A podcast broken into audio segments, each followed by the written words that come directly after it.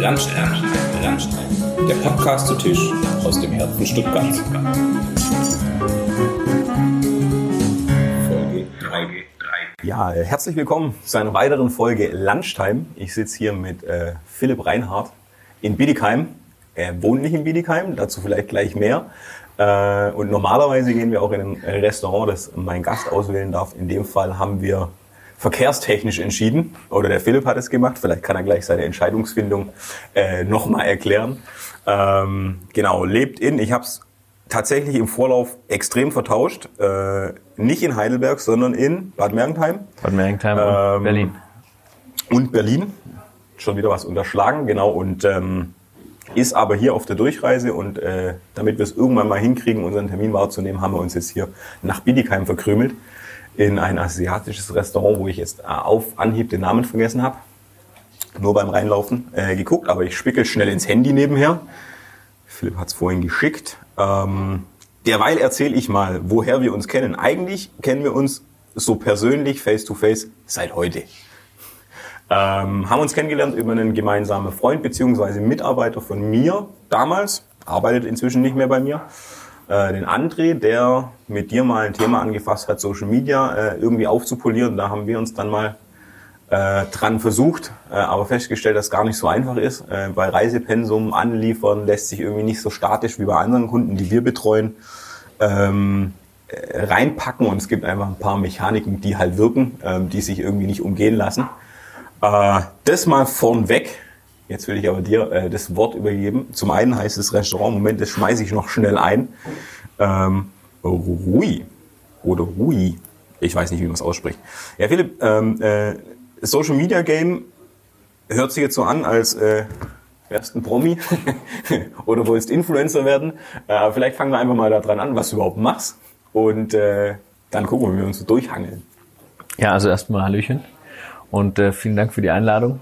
Wir haben es ja schon ein bisschen länger irgendwie versucht, mit diesem, äh, mit dem Versuch, einen Podcast mal aufzunehmen.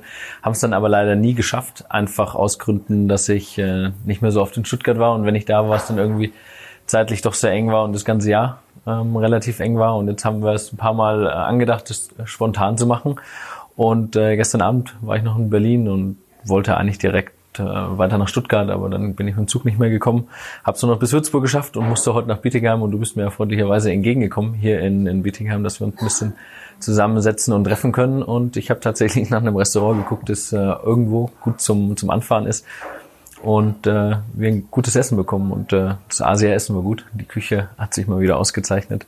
Ähm, und äh, jetzt sitzen wir in einem leeren Räumchen mittlerweile, was vermutlich für die Audiosache auch gar nicht so blöde ist. ähm, und so war es tatsächlich nur eine, eine Auswahl an Google-Bewertungen, die irgendwie ganz gut waren und ganz okay aussahen. Und zu mir, ja, ich bin, bin Fotograf und Filmemacher, kümmere mich äh, hauptsächlich um Sport und äh, Musikthemen, ganz viel äh, Reportage und Porträt. Und äh, über den gemeinsamen Kollegen André sind wir damals zusammengekommen. Wir haben uns auf einer äh, Party in Stuttgart kennengelernt über weitere irgendwie gemeinsame Freunde. Und er war irgendwie sehr Fußball interessiert und ähm, ich war gerade ähm, auf der Durchreise auch wieder für ein Sportthema und so ist man dann irgendwie zusammengekommen und dann hat irgendwie er gemeint, er wird gern Social Media mäßig mal was ausprobieren und ich habe das ja bis dato und auch heute noch irgendwie mal alles selber gemacht und dann haben wir gesagt, komm, wir wir starten mal einen Testlauf. Vielleicht gibt's irgendwie ein paar coole Sachen, ein paar nette Konzepte, die man sich ausdenken kann, die wir gemeinsam an den Start bringen können und das haben wir probiert und das glaube ich war in den Ansätzen gut. Leider hat man aber halt gemerkt, mit der, wie du sagst, mit der vielen Reiserei und ganz viele Sachen, die bei mir halt spontan stattfinden, ist eine Planung von Content einfach sehr, sehr schwierig. Und dann haben wir es dabei auch belassen, ja.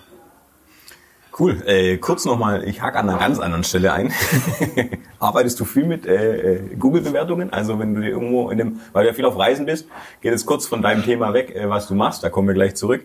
Äh, aber äh, arbeitest du viel mit Google-Bewertungen? Weil ich bin äh, ganz oft so gestrickt, dass ich irgendwo reinschlapp äh, und dann ist es gut oder schlecht. Äh, ganz viele in meinem Umkreis sind aber inzwischen so, dass sie sagen, ja, sie gucken schon mal und hin und her und gehen dann schon so auf die empfohlenen Geschichten. Äh, wie tickst du da? Weil du ja dann doch viel auf der Welt unterwegs bist. Ach du, ich bin eigentlich jemand, der lässt sich lieber treiben. Also ich schaue da rein und wenn der Laden gut aussieht, dann gucke ich da meistens rein. Es ist jetzt nicht so, dass ich ähm, nur nach Bewertungen auf TripAdvisor und Google irgendwie da in die Läden reinschlender. Aber was ich tatsächlich mache, ist, wenn ich abends mal ein schönes Restaurant suche oder irgendwie was, was Besonderes, weil man irgendwo gerade ist und noch was auschecken möchte, einen Geheimtipp oder irgendwas, was dann vermutlich gar nicht mehr so ein Geheimtipp ist, aber irgendwie halt für qualitativ gutes Essen steht oder einen besonderen Abend, dann schaue ich da schon mal rein. Aber ich lasse mich schon mehr eher treiben und bewerte so nach gutem Bauchgefühl und Auge. Also ein Mix und heute eher die Ausnahme. Absolut. Ähm, genau, Sportthema oder un unser Thema, was wir hatten, äh, weil wir es jetzt beide so grob angeschnitzt haben, ähm, ging einfach darum, ob wir dich unterstützen können. Ähm, jetzt würde man ja äh, in der Social Media Welt schreien ja alle Content ist Macht und dann wird man dir jetzt unterstellen als Filmemacher und Fotograf, ist da doch einiges da an Content, also man muss es ja eigentlich nur rausballern und verwerten. Ähm, so sind wir auch so ein bisschen äh, drauf zugesteuert und äh, dann bist du jetzt ein Fotograf, wie ich es erlebt habe, ja so gestrickt, dass du, äh, und ich kenne es jetzt auch von Produktdesignern zum Beispiel, mit denen ich zusammenarbeite, äh, dass du sagst, ja, aber es muss halt schon äh, ein Bild von mir sein, so ein Stück weit, wenn ich mich damit zeige, oder es muss halt meine Handschrift haben, weil ja, Künstler ist immer so ein hochtrabendes Wort, äh, aber es schon irgendwie eine Handschrift da sein muss. Äh, das heißt bei Produktdesignern auch, die irgendwie ein Team haben und sagen, ah, aber irgendwie muss, also es ist halt mein Studio und es muss halt dann doch mein Schliff mit drin sein, ein Stück weit. Und da war ja so, ja, wir könnten das so und so. Und gerade sagt der Algorithmus, äh, wir sollen so und so. Und dann hast du gesagt, aber wenn ich ein Bild in Querformat aufnehme und äh, das so geschossen habe und auch sagst, Content, der für mich steht, dann hat es einen Grund und dann ist auch das Querformat, das mit zu diesem Grund gehört. Ähm, also auch an solchen Themen, äh, wo man sagt, eigentlich hat man ja eine Fülle an Content und, und kann eigentlich, äh, salopp gesagt, ballern. Ähm, äh, scheitert man dann ja auch an der einen oder anderen Stelle, wenn man mit deinem Auge, das ich nicht hab, äh, drauf guckt. Ähm, das war ja so ein bisschen unser Haken, wo wir gesagt haben, okay, wir können das, das und das und dann machen wir es im 1 zu 1 oder im 4 zu 3 und dann hast du gesagt, Moment, halt, stopp. also kurz, um äh, sozusagen unsere Zuhörer abgeholt zu haben. Äh, das waren so ein bisschen die Themen, die wir getrieben haben und auch so, er ist ja auch mal, also ich diskutiere es viel mit Sportlern, die wir betreuen, ähm, wie viel man von sich selber zeigen. Man kann ja als Sportler auftreten oder als Privatperson oder damit durchmischt ist und man sagt ja immer irgendwie als Influencer braucht man eine Community, ähm, die einem folgt und die sprechen natürlich auf Sachen, wo man mehr hinter den Menschen kann, glaube ich, einfach mehr an, ein Stück weit. Ähm, ist ja dann immer so ein bisschen die Frage, wo man sich sieht, wie man sich positionieren will, was man nach draußen tragen soll. So, und da war dann eben auch, dadurch, dass viel unterwegs bist, mal spontan was reinschießt, äh, du einen Impuls hast, die Geschichte zu zeigen oder das teasern willst oder das zum Beispiel auch nicht zeigen darfst. Ähm, gibt ja auch solche Themen, äh, wo du sagst, zwar ein geiler Job, aber es ist jetzt, äh, keine Ahnung, ich kenne es ja selber so ein bisschen aus unserer, unserer Modelagentur. Ist irgendwie Kollektion 2021, äh, kann man halt noch nicht zeigen und so weiter. Ähm, so mal einen ganz kurzen Abwasch zu machen, äh, wo die Schwierigkeiten waren, aber vielleicht auch auf das Künstlerthema zu kommen äh, weil ich es jetzt formuliert habe, aus meiner Sicht auf dich. Äh, wie verstehst du dich als Fotografen, Filmemacher? Also ich ist so persönliche Note oder sagst du, ich bin auf jeden Fall Künstler oder? Nee, ich glaube, ich bin irgendwie eher so eine Mischung aus ja, Dienstleister und äh, schon eigener Bildsprache. Ich habe ja, glaube ich, schon einen relativ eigenen Bildstil, den kann man mögen oder kann ihn eben auch nicht mögen. Ähm, von dem her keine Ahnung, ob ich Künstler bin. Ich glaube nicht. Würde ich mich jetzt nicht sehen. Ich sehe mich vielleicht als, wenn ich wenn ich 60 bin und ein äh, ein Bildband über die Memoiren des Philipp Reinhards mache, äh, sobald dies mal passieren sollte und ich viele Jahre Bilder schieße, äh, dann kann man vielleicht sagen, dass man Künstler ist. Aber aktuell bin ich, glaube ich, einfach Fotograf und ähm, Filmemacher. Ich bin ähm, also um auf das Problem zurückzukommen, warum es am Ende vielleicht nicht geklappt hat, ist, Social Media ist ja irgendwie was, was schon sehr zeitabhängig und zeitkritisch und immer aktueller ist. Und ich mache ja schon durch die Reportagen sehr viel, sehr ähm, zeitaktuelle Themen. Bedeutet, als ich bin Teamfotograf der deutschen Fußballnationalmannschaft von äh, den Hakko Merlins Karlsheim. Das ist ein Basketball, äh, Basketballteam aus der ersten Bundesliga und mache dadurch sehr viele Sachen, die irgendwie im Hier und Jetzt passieren. Und äh, wenn es natürlich abends einen Sensationssieg gibt, wo der Letzte gegen den Ersten gewinnt oder umgekehrt, dann müssen diese Bilder natürlich auch um 23 Uhr irgendwie gefühlt noch online gehen. Und dann muss ich irgendwie derjenige sein, der das jetzt entscheidet und wir dann auch nicht irgendwie groß drüber überlegen. Und wenn es ein Querformat ist, dann ist es ein Querformat und dann will ich das auch nicht zuschneiden, weil ich irgendwie ja bewusst gewählt habe, dass es ein Querformat und kein Hochformat ist nur weil da dann vielleicht die Klickzahlen besser werden, da möchte ich halt irgendwie schon eine Hand drüber haben und sagen, ja, mir geht schon darum, dass der dass der Content eigentlich geiler ist und auch wenn ihn dann vielleicht weniger Leute mögen oder sagen, ah, im Hochformat hätten wir mehr Bildfläche auf dem iPhone-Display oder sowas, denke ich immer noch, dass es am Ende schon auch eine, um eine gewisse Ästhetik geht. Also das, das ist mir schon wichtig. Und am Ende war das, glaube ich, eines der Themen, warum man dann gesagt hat, okay, alles klar, wir können zwar uns einzelne Aktionen überlegen, aber jetzt kommt irgendwie kurzfristig der Anruf von, so wie es damals irgendwie bei Poldi war, der am Dienstag geschrieben hat, wie sieht's aus, kommst du jetzt morgen? Und äh, ja, morgen hieß dann irgendwie alles klar. Am nächsten Tag früh um 5 Uhr äh, mit dem Zug zum, zum Flughafen und dann auf nach Tokio fliegen. Und von Tokio ging es dann weiter nach Kobe. Ähm, und dann war ich in, in Japan zwei Wochen und alles, was man sich davor hätte ausgedacht, wäre irgendwie schwierig gewesen. Stattdessen hat man gesagt, okay, alles klar, wir machen eine kleine, äh, oder ich habe mich dann entschieden, mir eine kleine Reihe auf dem Blog zu machen, irgendwie einen ganz abgelutschten Namen, äh, Big in Japan, äh, irgendwie bei Poldi zu Besuch und habe jeden Tag ein bisschen was geschrieben und Bilder gepostet, so einen kleinen Mix aus Reportage von Japan und ein Gefühl zu geben, was Japan ist für Leute, die noch nicht drüben waren. Und für mich war es ja auch das erste Mal. Und natürlich auch äh, textlich mit all den Erlebnissen, die ich hatte und natürlich auch Sportbilder und, und Bilder rund um Holdi, was wir den ganzen Tag so getrieben und gemacht und getan haben. Und solche Sachen, wenn du da dann wieder ewig hin und her überlegst, was machst du, ist es eher so ein Bauchgefühl, das am Ende stimmen muss. Und ähm, dann ist es auch wichtig, glaube ich, irgendwie sehr spontan handlungsfähig zu sein. Und wenn man eine Strategie oder eine Kampagne oder was auch immer fährt, dann glaube ich, muss die durchdacht sein und die muss man dann auch durchziehen. Und wenn ich die Bilder aus Japan dann drei Wochen später spiele, dann haben die irgendwie das Momentum wieder verloren, finde ich. Genau, ja, also so habe ich es auch noch, äh, unseren Schlusssatz im Kopf. äh, dass wahrscheinlich die Lösung gewesen wäre, dass eine Person von uns äh, mit euch äh, oder mit dir in dem Fall unterwegs ist. Ähm, dann wären wir aber bei einer Assistenz. Witzigerweise hatten wir es gerade. Wir haben heute vorher gegessen äh, und äh, nehmen danach auf, damit wir nicht nur schwatzend, äh, schmatzend, schwatzend sind wir, schmatzend unterwegs sind. Ähm, dann hatten wir es auch ja kurz davon. Ähm, eine Assistenz wahrscheinlich schon, die es auch irgendwie miterlebt. Ähm, du hast gerade schon so ein bisschen Einblick gegeben persönliche Note, was ein Bildaufbau und so weiter, aber auch die persönlichen Eindrücke. Ich glaube, äh, mit meinem Satz davor kombiniert ist, ja, kommt vielleicht so ein bisschen raus, dass, dass eben auch das äh, die Leute vielleicht dann zieht. Geht auch immer um Massenfollower, qualitativ hochwertige Follower, aber so vielleicht wollen die auch von dir eben gerade die Geschichte erzählt kriegen oder von jemand, der halt ganz nah an dir dran ist und das könnten wir dann nur lösen, wenn wir abends skypen.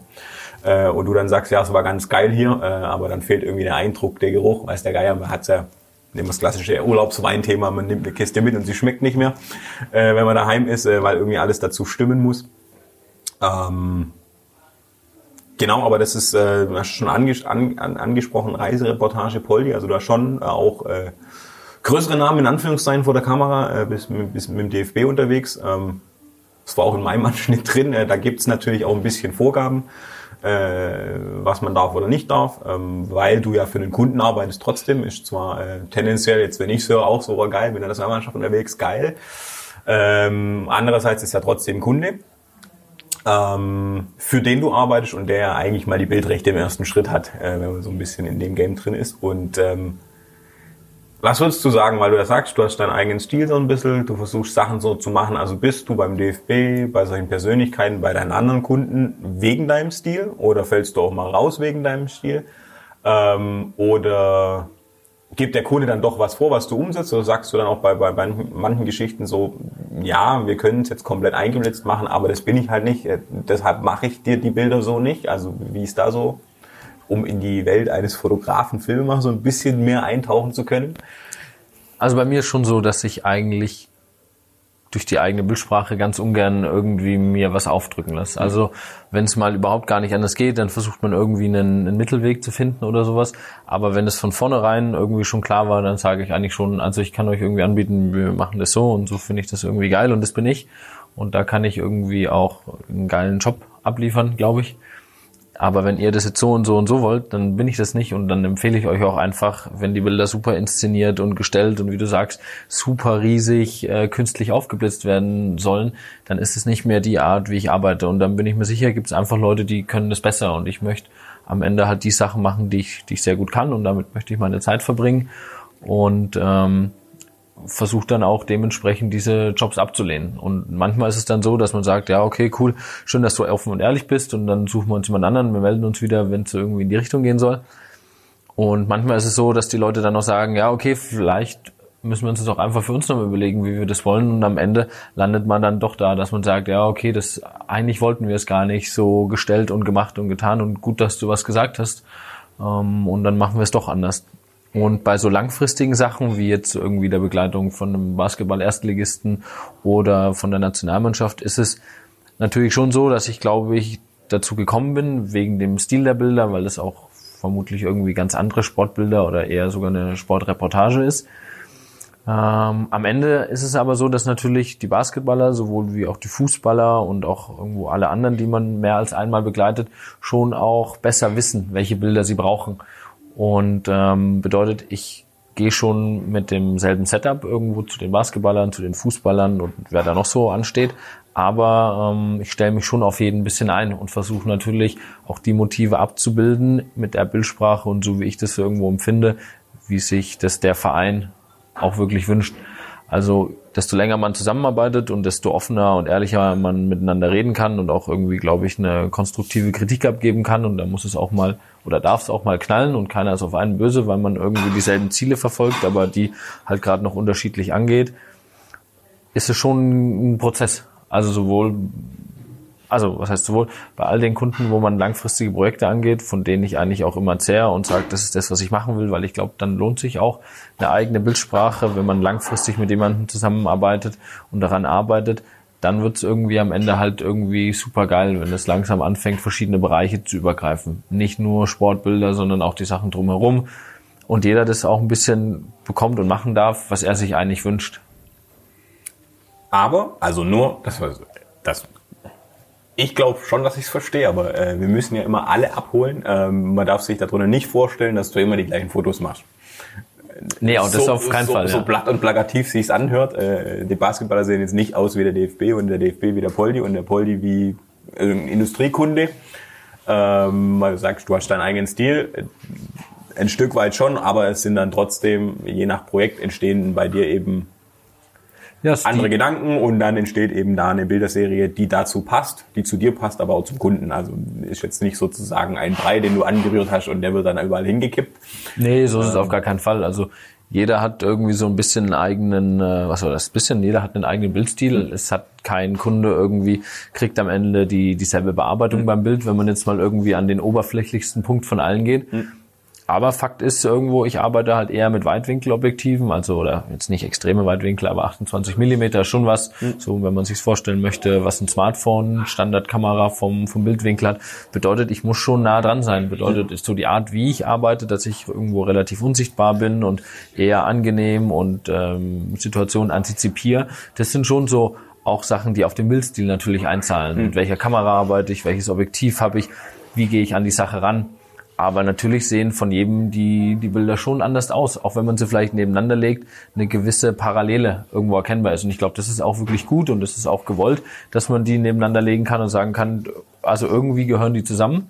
Aber nichtsdestotrotz sieht von jedem Kunden jedes Bild und jede Bildserie schon eigen aus. Also wie du sagst, ich rühre da nicht einen Beton an und gieße den über jeden Kunden drüber und am Schluss sieht alles gleich aus.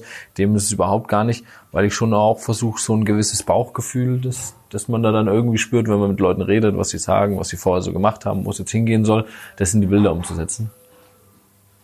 Und hast schon immer so gehalten? Also Also es ist tatsächlich hast so. du Kunden abgesagt sozusagen, um kurz noch eine nachzuschieben, bevor du antwortest, äh, hast du Kunden äh, direkt abgesagt und gesagt, ich bin der Philipp Reinhardt, ich habe jetzt der Fotografie gelernt, da waren wir nämlich auch noch nicht, wie du überhaupt dazu kamst. Ähm, dann machen wir das fast doch gleich mit auf. Ähm, also ich habe immer gesagt, so das ist meine Art zu arbeiten oder musstest du dich da selber auch ein Stück weit finden? Jetzt darfst du antworten, jetzt habe ich den ganzen Themenblock gegeben. Okay, alles klar. So Leute, stellt euch doch mal an, das wird ein bisschen längere Angelegenheit. Jetzt holt euch noch mal ein äh, Tässchen Kaffee. Ähm, nee, also Spaß beiseite, es ist tatsächlich so, ich komme äh, durch Skateboardfahren ganz ursprünglich von ganz, ganz früh irgendwo aus der aus der Filmbranche. Ich habe mir damals auf Ebay meinen ersten Camcorder ersteigert, habe dann angefangen zu filmen, habe dann irgendwie eine, einen größeren Camcorder damals zur Konfirmation äh, mir gekauft, nachdem ich all mein Geld zusammengenommen habe. Ähm, und so sind die ersten Skate-Videos entstanden. Dann war ich mal auf dem Skatecamp, habe da die ersten Videos gemacht, die sind danach auf YouTube gekommen. Dann kam irgendwie der ein oder andere, hey, willst du mal mit uns hier hingehen? Und dann gab es die ersten Satschuhe und irgendwie noch eine, ein T-Shirt von dem Sponsor, dass man da unterwegs war. Und irgendwann kamen die ersten Aufträge ähm, im Ausland und dann war es so, wow, eigentlich wäre es ja geil, ein paar Bilder zu haben. Und dann habe ich mir, ich war damals, ich glaube, es war in der achten Klasse oder sowas, war ich in der Real Energy. Das war so eine Realschule, Schüler AG, da ging es um Windkraft und die war im alten Fotolabor. Und im alten Fotolabor, der alten Foto AG, gab es ein paar analoge Kameras und da habe ich sozusagen, wie soll man sagen, eine Dauerleihgabe habe ich mir da geliehen, die habe ich heute noch. Ähm, und habe dann da die erste analoge Kamera gehabt und habe mir noch so einen Satz, ich weiß es noch, waren alte Schwarz-Weiß-Filme von Aqua äh, mitgenommen, die waren noch irgendwie eingeschweißt, sechs Stück abgelaufen seit 92 oder sowas. Ähm, und dann habe ich die, die einfach auf den Reisen mitgenommen und habe dann immer mal so zwei, drei Rollen analogen Film auf den Reisen zusätzlich verschossen, war aber immer halt zum, zum Filmen dabei und habe dann echt, ich glaube, seitdem ich so ja, 15, 16 bin oder sowas, nur analog fotografiert und dementsprechend hat halt eigentlich auch nie jemand die Bilder gesehen, beziehungsweise es war nie so, dass wenn man Leuten diese Bilder gegeben hat, irgendjemand zu mir gesagt hat, mach das doch mal so und mach das doch mal so, weil das halt immer Erinnerungsfotos waren.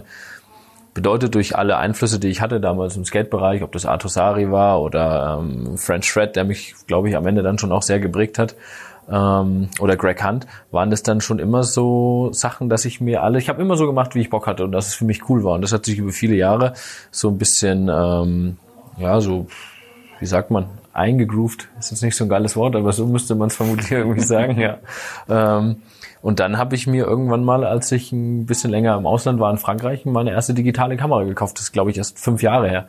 Also bedeutet, danach ging es dann irgendwie echt relativ fix. Aber ich hatte zu dem Zeitpunkt einfach schon einen relativ festen Bildstil. Dadurch, dass ich nie eine digitale Kamera hatte, hat mich nie jemand gefragt, ob ich nicht mal die Hochzeit und die Taufe und das und das fotografieren kann, was aber relativ schnell dann kam, als ich meine erste digitale Kamera hatte. Aber nachdem ich ja irgendwie damals zumindest mein Geld mit Filmen verdient habe, war für mich so, nee, ich möchte eigentlich keine Hochzeit machen und ich möchte keine Taufe machen. Und für mich war es irgendwo dann auch immer der Grund, dass ich immer ein bisschen das machen wollte, auf was ich Bock hatte, weil ich ja nicht darauf angewiesen war. Ich war zwar ein halbes Jahr als Filmer selbstständig, ähm, bin danach aber nochmal in eine Werbeagentur gegangen. Bedeutet, das Geld, das ich gebraucht habe, habe ich damals in der Werbeagentur verdient und alles, was ich irgendwie machen wollte, ging von meiner Freizeit ab. Und da habe ich halt alles Sachen gemacht, auf die ich Bock hatte. Und das waren keine Hochzeiten, habe ich bis heute noch keine gemacht, habe keine Taufe gemacht. Ich habe die Sachen immer abgegeben an Freunde, wo ich wusste, die machen das gut, oder habe es einfach abgelehnt. Und das habe ich bis heute eigentlich durchgezogen und ich bin nie groß hin und habe gesagt, ich bin der große Philipp Reinhardt und äh, also so, so eine äh, popelige Taufe fotografiere ich nicht. Das wäre mir auch nie in den Sinn gekommen. Ich habe es einfach nicht gemacht, weil ich daran keine Lust hatte. Und ich glaube, dass es Leute gibt, die diese Momente auch besser einfangen können als ich. Und äh, so hat sich das dann irgendwie, glaube ich, entwickelt, dass man auf einmal einen eigenen Bildstil hatte und ähm, eins zum anderen gekommen ist. Ich glaube, waren das alle Fragen des großen Themengebiets? Ich glaube ja. Also im Endeffekt kann man sagen, äh, dadurch, dass du Werbeagentur, wann hast du aufgehört? Grob? Äh, so knapp vor fünf Jahren, glaube ich. Okay. Ja. Und da sozusagen also, weil das so groß genug war, bist raus und dann war genau.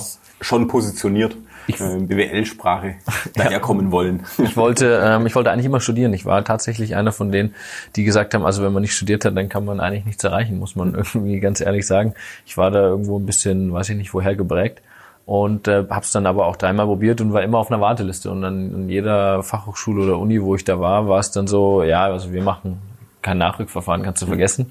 Und dann habe ich mir gedacht, ey, komm, bevor ich das nochmal probiere, ich probiere es mal bei Agenturen, habe dann mich auf eine Ausbildung beworben, habe dann glaube ich echt sechs Bewerbungen rausgeschickt, hatte sechs Vorstellungsgespräche und sechs Zusagen, also von irgendwie Stuttgart, München, Nürnberg, Würzburg und äh, habe mich dann aber tatsächlich wieder für meine Heimatstadt, damals Bad Mergentheim entschieden, weil da gefühlt so die beste Entwicklungschance war. Und da konnte ich die Ausbildung verkürzen, konnte da dann Foto- und Videobereich aufbauen, habe aber auch gelernt, wie man irgendwie mit Kunden umgeht und Konzepte macht und habe ganz viel Ästhetik glaube ich, gelernt. Umgang mit Farben und Formen und Abständen und Weißraum. Und das, glaube ich, hat mir sehr viel geholfen, auch wie ich heute Bilder fotografiere und mh, hm, komponiere.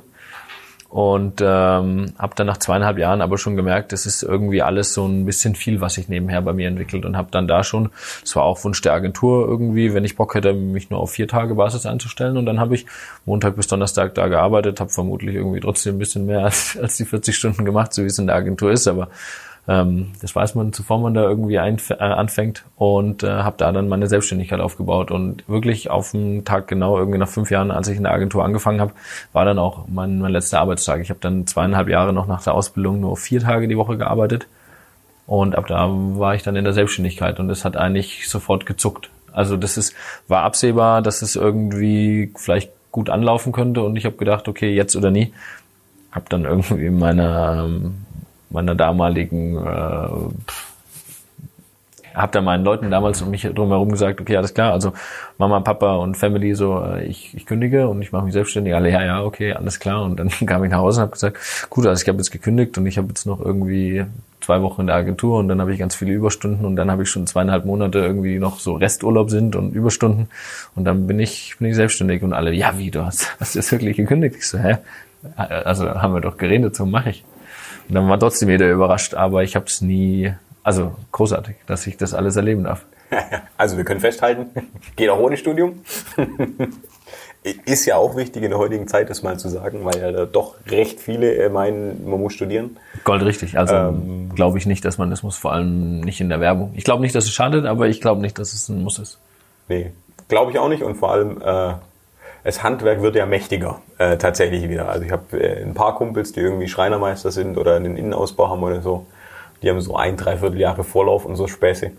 Ähm, also denen geht's richtig gut und ähm, mir, wir hatten es auch vorhin kurz im Anschnitt, äh, hat tatsächlich auch die kaufmännische Ausbildung, die ich vor dem Studium gemacht habe, ich habe noch studiert, äh, so handwerklich, was ich im täglichen brauche, doch viel gebracht. Äh, auch Kundenkontakt und solche Geschichten hat man einfach schon mal mitgenommen. Ähm, es hilft viel. Andere Einflüsse aus der, aus der Hochschule helfen dann auch wiederum. Ähm, aber ich will es gar nicht missen, irgendwie so wirklich kalkulieren zu müssen und es steckt dann im Produkt drin und äh, wenn es verkauft wird unter äh, Unterdeckungsbeitrag und solche Geschichten, weil man die Auswirkungen wirklich äh, spüren kann, in Anführungszeichen schon nochmal ein bisschen was anderes, wie es theoretisch zu behandeln. Ach, jetzt hatte ich noch eine Frage auf der Zunge. Nein, ich hatte eine Aussage auf der Zunge. Äh, ich wünsche mir, äh, um schnell mal einen Wunsch anzubringen, äh, dass du irgendwann eine Konfirmation fotografierst. Einfach nur der Geschichte wegen. Vielleicht ähm, meine kleine Nichte. Äh, mit Zum der Beispiel. werde ich später noch ein paar Kekse backen. Das ist einer der drei Gründe, warum ich heute noch in Bietigheim-Bissingen bin.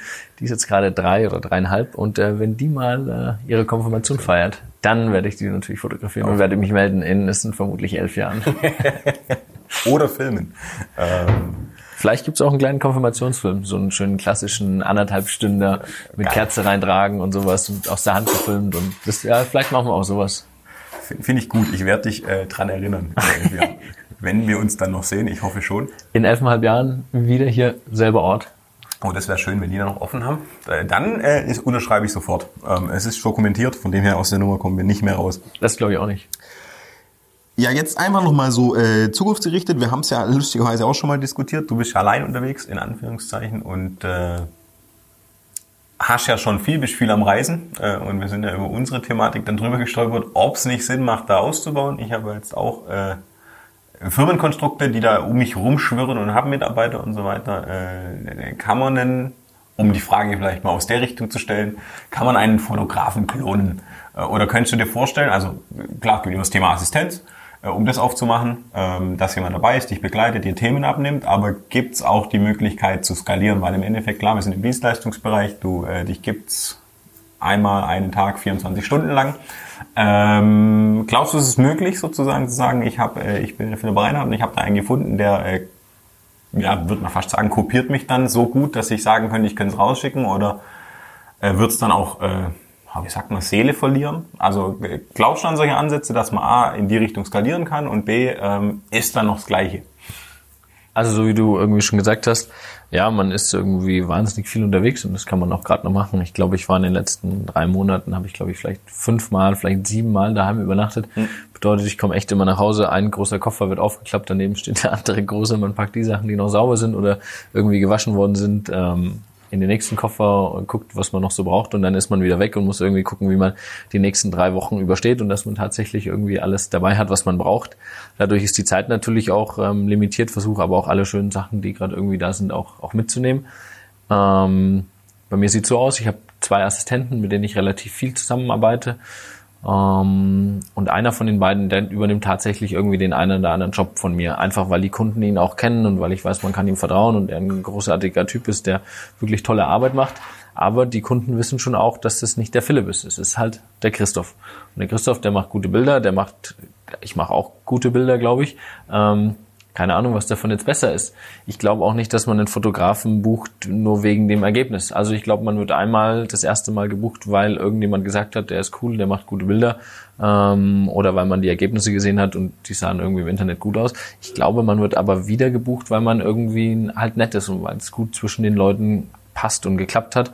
Und das ist am Ende, glaube ich, sogar die wichtigere Komponente in meinem Job. Ich glaube nicht, dass ich so, also ich glaube nicht, dass man die besten Bilder machen kann, wenn man keine gute Persönlichkeit ist, die gut mit Leuten sprechen kann oder mit dem man sich einfach gut versteht. Es gibt ja Leute, da klackt's und da gibt's Leute, da klackt's nicht. So, wir kennen uns jetzt, wie gesagt, vermutlich schon ein Jahr über, über WhatsApp und telefonieren und machen und tun.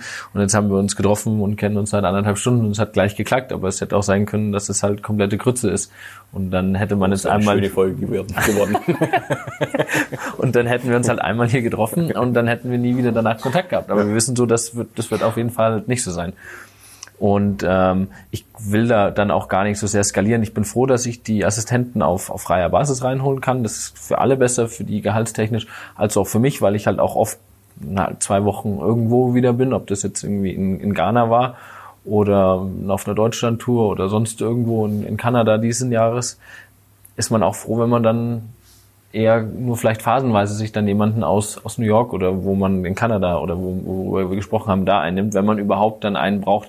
Bedeutet, klar, wäre schön, wenn man immer mal so ein paar Tage jemanden hätte, der einem unter die Arme greift. Das habe ich jetzt eigentlich auch, aber dauerhaft würde ich das nicht haben wollen. Und ich weiß auch nicht, ob man so ein Business immer skalieren muss. So, wenn ich alles machen kann, auf was ich Lust habe und das mir hilft, ist irgendwie für mich alles super. Und da geht es dann auch nicht darum, irgendwie noch eine Null mehr beim Umsatz am Ende vom Jahr dran zu hängen oder sowas und das Komma zu verschieben, sondern ich glaube, für mich ist es irgendwie sehr wichtig, einfach Spaß zu haben an der Sache und meine Leidenschaft nachgehen zu können und so viele geile Sachen erleben zu dürfen, die, die man sonst hätte nie erleben können. Hm. Aber fürs Backoffice jetzt mal ganz pragmatisch gesprochen, äh, gibt es da jemanden oder macht der Steuerberater mit? Ähm, weil ich ja dann doch hier so ein bisschen auch im Unternehmertum unterwegs bin und da wahrscheinlich der eine oder andere auch zuhört, der vielleicht mit dem Gedanken spielt, sich selbstständig zu machen oder, oder, oder. Ich habe BWL studiert, also ich komme komplett aus der Richtung, in Anführungszeichen. Du kommst jetzt eigentlich aus einer anderen Richtung und trotzdem Voll. fällt es ja dann mit an. Also das ist ja dann das, was einen wahrscheinlich noch nerviger, wenn man sich Hätte ich mir erzählt, dass ich BWL-Freak werde, hätte ich gesagt, okay, leck mich, ich werde Sportmanager. Äh, das ist ganz klar. Und im ersten Studienjahr dachte ich auch, um Gottes Willen, so viele Zahlen. Was habe ich da gemacht? Äh, und inzwischen habe ich aber Bock drauf und unterrichte in dem Bereich auch selber. Ähm, aber es musste ich ja ein Stück, weil du dann sagst, drei Wochen Ghana oder so, das äh, überfährt dich ja dann trotzdem, weil, äh, sag mal mal, wenn du davon leben kannst, ist wahrscheinlich nicht mehr so, dass du im Kleingewerbe unterwegs bist, ähm, dann musst du ja ein paar Sachen einfach bringen. So ist es. Also ich habe äh, klar eine, eine Steuerberatung, die machen für mich die monatliche Umsatzsteuervoranmeldung, die kriegen alle Belege zugeschickt und die haben dann Zugriff auf mein Konto und das ist irgendwie weitestgehend so rausgegeben, dass ich das nicht, nicht nichts mehr machen muss. Irgendwie ich scanne alle zwei Monate alle Belege ein, schicke die denen zu und dann, dann machen die das. Bedeutet, das ist irgendwie komplett weg von mir. Ähm, da bekomme ich ein Ergebnis und dann wird vom Konto was abgebucht oder was wieder gut geschrieben, je nachdem. Ähm, und dann bin ich da soweit raus. Klar, wäre es sicherlich ähm, von Vorteil, da jemanden auch mal im Backoffice sitzen zu haben, der vor allem auch E-Mails beantwortet und so. Aber ich glaube, bei mir geht es am Ende tatsächlich auch ein bisschen darum, dass ich halt ich bin und dass die Leute gerne irgendwie mit mir Kontakt haben wollen. Und wenn die dann kurz anrufen, dann ist das Gespräch selten irgendwie 30 Sekunden und machen wir so und so und bla, sondern dann ist schon kurz, hey, und wie was da und bla und hin und her. Und mit vielen von meinen Kunden ist irgendwie echt eine Art Freundschaft entstanden und das schätze ich auch sehr, weil es irgendwie natürlich auch nochmal ein ganz anderes Arbeiten ermöglicht. Ich war jetzt vor ein paar Tagen auf einer relativ ähm, großen Kampagne für einen großen äh, Elektronikhersteller und da war es dann so, dass einfach viele Sachen schwierig gelaufen sind oder nicht ganz optimal. Und ich bin irgendwie schon jemand, der sehr ehrlich ist und ich glaube, viele trauen sich das dann auch nicht oder denken, es wäre schlecht. Aber ich habe dann am Schluss halt schon irgendwie, ich glaube, ich habe fast zwei Stunden an der E-Mail geschrieben ähm, und habe gesagt, das fand ich nicht so gut und das, glaube ich, hätte man besser machen können und das habe ich irgendwie so und so empfunden. Und jetzt kann irgendwie halt die große Runde, wenn man das an fünf Leute schickt, sagen, was ist eigentlich mit dem los? Wir bezahlen den und das Einzige, was dem jetzt einfällt, ist uns so eine lange E-Mail zu schreiben, was wir hätten besser machen können. Ähm, stattdessen kommt irgendwie zurück, voll geil, dass du so offen und ehrlich bist und wir die Kritik irgendwie hier besprechen können und wir sehen tatsächlich irgendwie alle Punkte oder die meisten so wie du. Und ähm, das werden wir beim nächsten Mal beachten, wenn wir das wieder gemeinsam machen. Und ähm, von dem her ist es schwierig, wenn man das, glaube ich, jemanden dann auf, aufgibt und sagt, mhm. bitte schreib mal irgendwie die und die Punkte und formulier die aus und sowas. Ich weiß nicht, ob das dann, ich glaube, bei ganz vielen Sachen, die ich mache, schwebt, glaube ich, einfach ein gewisses Bauchgefühl mit. Es ist so oder so und man kann es nicht so richtig belegen.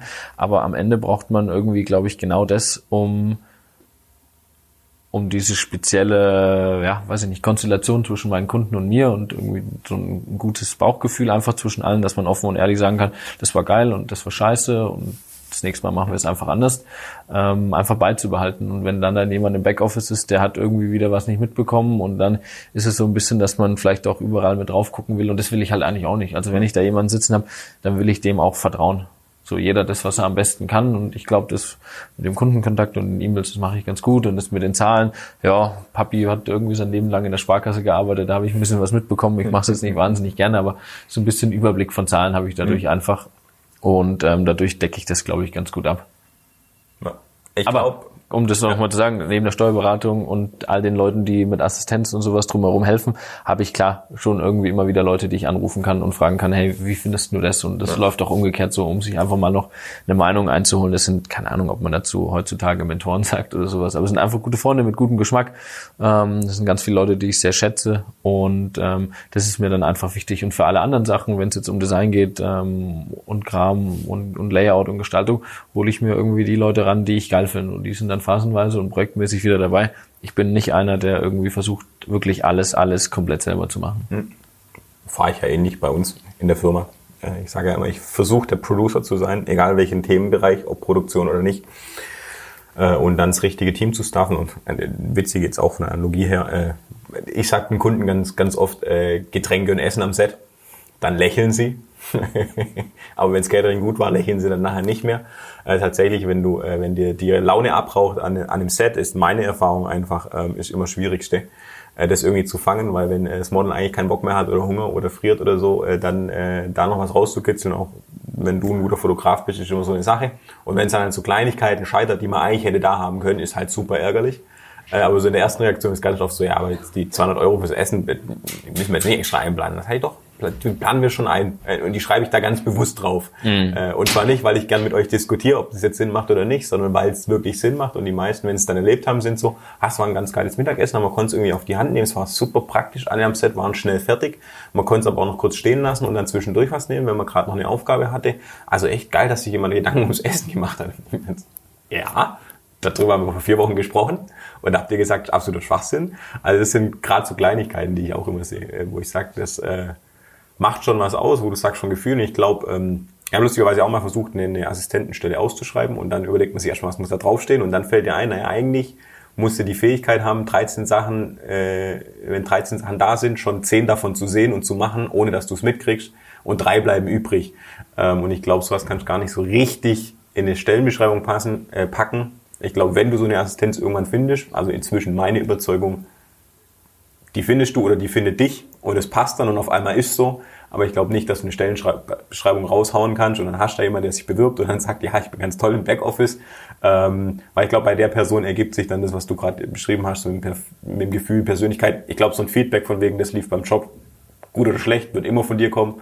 Aber so andere Sachen in Kommunikationsthemen, ich glaube, so eine Person ist dann auf einmal da und kommuniziert und denkst so, krass, die macht das und das mit, aber eigentlich genauso, also das passt dann auf einmal. Ich glaube, so jemand kannst du, ja, also tatsächlich, weil wir es schon mal probiert haben, ich bin an der Stelle auf jeden Fall gescheitert, weil ich gesagt habe, ich weiß nicht, also stand was drin, dann kamen Leute und ich habe gesagt, absolut, es geht komplett in die falsche Richtung und ich konnte aber nicht sagen, was anderes drin stehen muss, um dann den richtigen zu finden. Und wir haben es dann auch wieder verworfen, weil ich glaube inzwischen, dass die Personen gibt's und die finden dann dich oder man findet zusammen oder man findet eben nicht zusammen äh, und hat dann ein Setup. Äh, du hast ja ähnlich beschrieben. Ich halte es ja auch so, dass ich sage, ich brauche brauch starke Leute um mich rum, mir ist ein Austausch.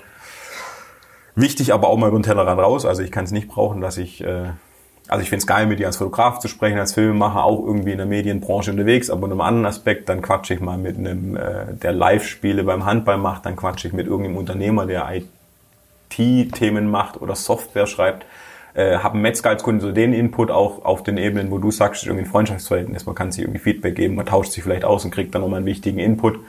Ähm, Finde ich auch immer so ein Tellerrand raus das Wichtigere eigentlich, als dass du jetzt sagst, okay, du rufst jetzt einen Fotograf an und fragst stehen, weil der guckt halt wie ein Fotograf drauf und vielleicht ist mal wie ein Metzger drauf zu gucken, der geilere Move.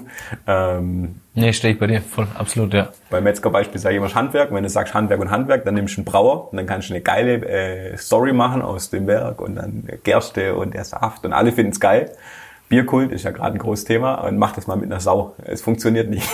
also Handwerk und Handwerk ist eben halt dann doch wieder nicht gleich, aber so überhaupt diese Facetten zu kennen, ähm, das finde ich immer super wertvoll. Das ist ja auch so ein bisschen Impuls von, von den Aufnahmen hier, weil ich sag. Voll, denke ich auch. Ganz oft treffe ich mit Leuten zum Mittagessen, mit kurz Austausch zu dem Thema und wir landen dann in einem ganz anderen Eck. Aber da nimmt man immer was mit. Wie du ja vorhin selber gesagt hast, wir kennen jetzt uns nicht so lang, aber haben äh, vor allem nicht face to face äh, und haben, glaub schon, auch während dem Essen viele Themen gestrichen, die ich jetzt heute Morgen nicht auf die Liste geschrieben hätte, sagen wir mal so. Voll auf gar keinen Fall. Klar, hat halt irgendwie wieder gepasst, so alle irgendwie ein bisschen äh, sportaffin, die hier an dem Tisch sitzen, also du und ich. Nur wir zwei an der Stelle, ja. ja und irgendwie ähnliche Einstellungen. Ich habe in Stuttgart gewohnt, du wohnst doch hier. Na klar, da gibt's irgendwie dann viele Parallelen, die gut gepasst haben einfach. Und so ist es dann schnell angenehm geworden. Sehr gut. Jetzt mach aber noch mal abschließend äh, einen Abriss. So äh, viele viele Doku-Reisen. Du machst ja auch nicht nur Sportdoku, sondern du machst ja auch manchmal Reisen in Länder. Äh, ist nicht immer nur ein Sportler dabei. Genau, ja. Der Punkt noch, ich, schicke gleich den zweiten hinterher und sagen dir dann aber zur Not nochmal, falls du ihn über die Antwort vergisst. Ähm, was steht so an? Also, du hast ja gesagt, irgendwie seit fünf Jahren und, und äh, es ging schon ganz gut steil, äh, steil, wie der Schwabe sagt. Ähm, und du machst jetzt äh, viele Themen, die dir Bock machen. Du bist mega dankbar, die ganzen Themen auch mit, mitzugehen. Ähm, das greifen wir einfach nur ein Jahr vor, ist ja Projektgeschäft. Äh, was kommt so als nächstes, wo du sagst, okay, da, da hast du jetzt schon wieder mega Bock drauf, da kommen neue Sachen dazu. Gibt gibt's da irgendwas? Ja, es gibt, glaube ich, irgendwie echt viele Projekte und immer wenn man diese Frage bekommt, ist es so schwierig, darüber zu reden. Ähm, Einfach aus dem Grund, weil viele Sachen lange irgendwie noch nicht klar sind, bis sie wirklich, wirklich stattfinden. Also mit den Leuten, mit denen man da arbeitet, ähm, da kann so viel passieren im Sportbereich. Einer verletzt sich und dann hat man groß über die Nummer geredet und dann kommt es am Ende irgendwie nicht, nicht zustande. Ne? Also so, so ehrlich muss man sein. Und äh, so realistisch muss man sein, viele Sachen finden einfach statt mhm. und äh, viele Sachen fallen dann auch immer wieder ins Wasser. Deswegen hat man sich irgendwie auch abgewöhnt, über alles viel zu reden. Es wird, was man irgendwie schon sicher sagen kann, es geht dieses Jahr nochmal nach Jakarta für den Jimmy von PP Performance. Der macht so ein bisschen, was heißt ein bisschen, der macht Autotuning, hat für Fast and, Fast and Furious äh, damals die Karren getuned in Abu Dhabi und äh, da hat ein neues äh, Werk aufgemacht und da will er mal hinschauen und ein bisschen nach den Karren gucken und schauen, wie es da drüben so läuft. Da werde ich ihn wieder begleiten. Da geht es dann um Fotografie, Video und auch irgendwo Live Social Media.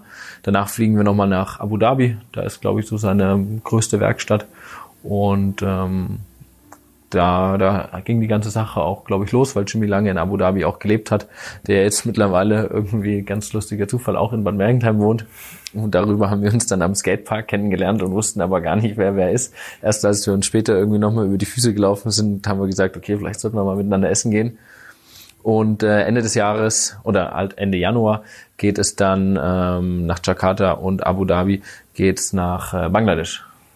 Da bin ich mit einem äh, Textilhersteller, mit Hakro, die geben ganz viel Wert auf sehr gute und sehr nachhaltige Qualität bei, bei Produkten und haben da drüben Waisenhaus und da ist dann so ein kleines äh, Fest einmal im Jahr und es ist Ende Januar und da fahren wir dann hin und schauen das es an und werfen mal einen Blick in die in die Produktionsstätten, schauen, ob da irgendwie alles läuft und ich werde das begleiten und werde dann ein, ein Video, Doku draus machen, wird es Bilder geben, da wird Sachen für Social Media werden abfallen. Viel von meinem Job ist tatsächlich dann irgendwie auch halt live zu überlegen, was man damit jetzt gerade machen kann, weil so wie vorhin besprochen, viele Sachen stellt man sich, und ich komme ja selber irgendwo aus der Agentur oder in der Agentur vor und dann sind die da und dann sieht es so aus und dann können wir das machen und aber vor Ort ist es halt ganz anders und dann ist es irgendwie wieder geil, wenn man einfach in der Lage ist und auch diese Freiheit besitzt, weil man ein gewisses Vertrauen hat und irgendwie auch mal was probieren kann und wie gesagt dieses Vertrauen genießt, einfach Sachen anders zu machen oder halt irgendwie spontan zu entscheiden, wir machen es jetzt so und so, weil es geil ist. Und ähm, da freue ich mich dann eigentlich schon ziemlich drauf. Das sind, glaube ich, drei schöne Reisen. Das ist jetzt alles so bis Ende Januar geplant. Stehen nächstes Jahr zwei, zwei Großsportereignisse an. Die stehen jetzt einfach mal so im Raum. Ähm, was da dann so passiert, reden wir vielleicht Ende des Jahres drüber. Ähm, und äh, nächste Woche ist dann noch eine Nummer mit Dirk Nowitzki. Ich glaube, das kann man noch sagen. Das ist, das ist jetzt einfach schon ähm, relativ sicher. Und Ende der Woche bin ich noch drei Tage bei Leica Kamera in, in Wetzlar. Da geht es ein bisschen um den Ausbau oder ja, um einfach um die Akademie. Das heißt Vorträge halten für Leica. Und äh, Samstag ist in dem Rahmen noch äh, die Leica Experience Days. Da halte ich einen Vortrag über eine Kampagne, die ich mit einer neuen Kamera geschossen habe, die im, im Januar äh, rauskommt, die Kampagne. Und werde da zum ersten Mal die Bilder und Videos davon zeigen. Und äh, von dem her wird es nicht langweilig. Es ist spannend. Jetzt am Wochenende spielen die Basketballer wieder. Da werde ich mit am Start sein. Und äh, so wird es jetzt im Winter doch noch recht sportlich. Ich habe gedacht, es wird vor Weihnachten ein bisschen ruhiger. Äh, wird es aber nicht. aber das sind so die Sachen, die in, in naher Zukunft einfach anstehen. Aber ich glaube, ich habe den zweiten Teil der Frage noch vergessen. Ja, jetzt muss ich selber überlegen. Ganz gespannt an deinen Lippen gehangen. Äh, der zweite, nee, du hast einmal den zweiten Teil vorweggenommen. Der erste Teil war, jetzt habe ich mich selber überholt gedanklich. Ähm, wenn wir jetzt direkt reinhören könnten, dann wüssten wir es. Ähm, ich habe angeschlossen, was habe ich dich davor gefragt? Also zum einen waren jetzt die Projekte und zum anderen war, ich komme selber nicht mehr drauf. Ist verrückt, aber wir nehmen live auf, von dem her. Es, es, ist, es, es ist, wie es ist, ja. Hatten wir noch was über Stuttgart? Nee, wir hatten nichts über Stuttgart. Du hast gefragt, was so bei mir in Zukunft ansteht. Wie alles so ein bisschen planbar ist, haben wir, glaube ich, darüber geredet. Das war noch der Fall. Ähm, aber sonst, ich weiß auch nicht, du hast schon zwei, zwei Teile. Ich habe zwei. Teile und du hast ja, den zweiten vorgezogen und wo ich dir den nochmal sagen wollte, falls du dann über die Antwort, Antwort vergisst, schwerer Satz. Ähm, na, wir den ersten Teil vergessen, so ist es halt. wir holen ihn zur Not nach und schicken äh, eine äh, Sprachnachricht von Philipp nach, wenn es sein muss, äh, wenn es der absolut entscheidende Teil der Folge war und wir es jetzt verömmelt haben, äh, dann werden wir es natürlich nachreichen. Ähm, du hast auch in Stuttgart gelebt, genau. WG-Zeiten hatten wir äh, während dem Essen, glaube ich. Stuttgart ist oft gefallen und Homepartys. Ja, ja, Äh, Und absolut. andere da kennengelernt und skaten und überhaupt. Aber du hast auch hier gelebt, weil wir jetzt bis jetzt als Lebensorte in Anführungszeichen nicht Bietigheim hatten, sondern nur Mergentheim und Berlin. Aber Ganz du genau, warst auch eine Zeit lang in Stuttgart. Ich war eine Zeit in Stuttgart, war davor auch in München. Ähm, Stuttgart war tatsächlich für mich äh, so die schönste und ich glaube auch prägendste Zeit. Mir ist tatsächlich Oh. mein Herz hier in, in Stuttgart geblieben und ich glaube alle Leute, die, die zuhören, mich kennen, wissen das. Ähm, viele Leute sagen immer, dass Stuttgart irgendwie nicht so eine schöne Stadt ist und sowas, aber ich glaube, wenn man hier die richtigen Leute kennt und irgendwie in guten Kreisen ist, hat man sehr schnell sehr viel, sehr schöne und sehr herzliche Erinnerungen und wir haben früher irgendwie hier wirklich immer eine gute Zeit gehabt. Für mich ging hier filmmäßig alles so ein bisschen los. Ich habe hier ein Praktikum gemacht in der Skateboard-Produktionsfirma, habe dann da ein halbes Jahr lang zwei, zwei Skate-Videos produziert, habe dann in dem halben Jahr drauf mein eigenes erstes Skate-Video produziert. Da ging dann auch wirklich alles los. Und man muss es sich, äh, ich glaube, damals haben wir so auch schon dieses Wort Gypsy als genannt, äh, so war es am Ende auch. Wir waren ganz viel nachts unterwegs, haben ganz viel nachts gefilmt. Ich habe bei den Jungs auf der Couch gepennt.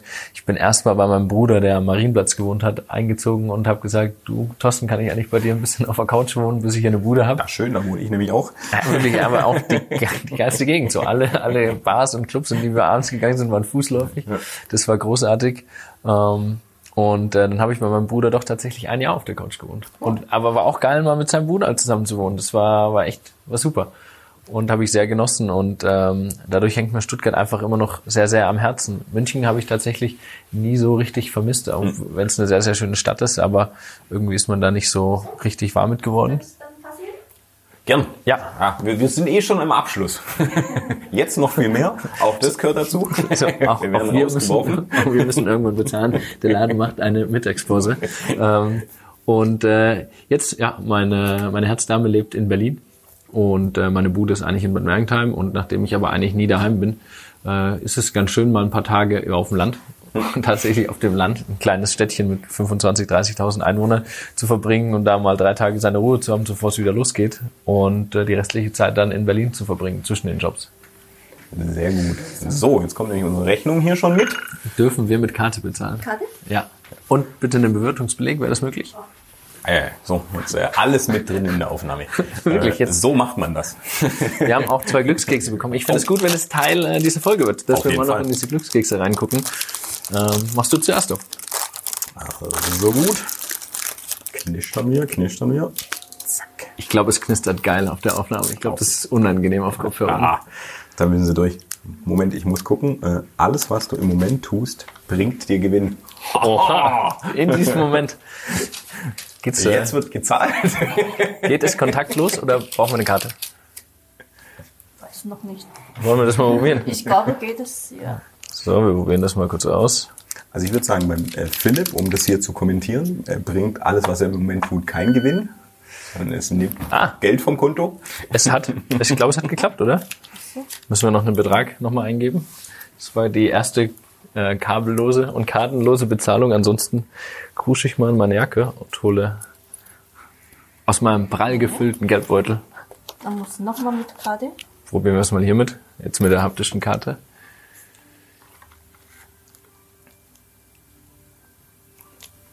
Wir haben es uns aber gut gehen lassen hier mit Vorspeise und Espresso und zwei Mineralwasser. Ja, ist auf Mit Kohlensäure, So, aber- verrückt sind wir nämlich schon ein bisschen. Mit halber Zitrone. Wir haben wirklich an nichts gespart. So. Dieses Geräusch sagt uns, Ja. es hat funktioniert. Ja, es, es wurde gezahlt, ich konnte die Karte wieder entwerten. Das ist nicht der digitale Glückskeks auf deiner Seite. So. Ah. Ähm.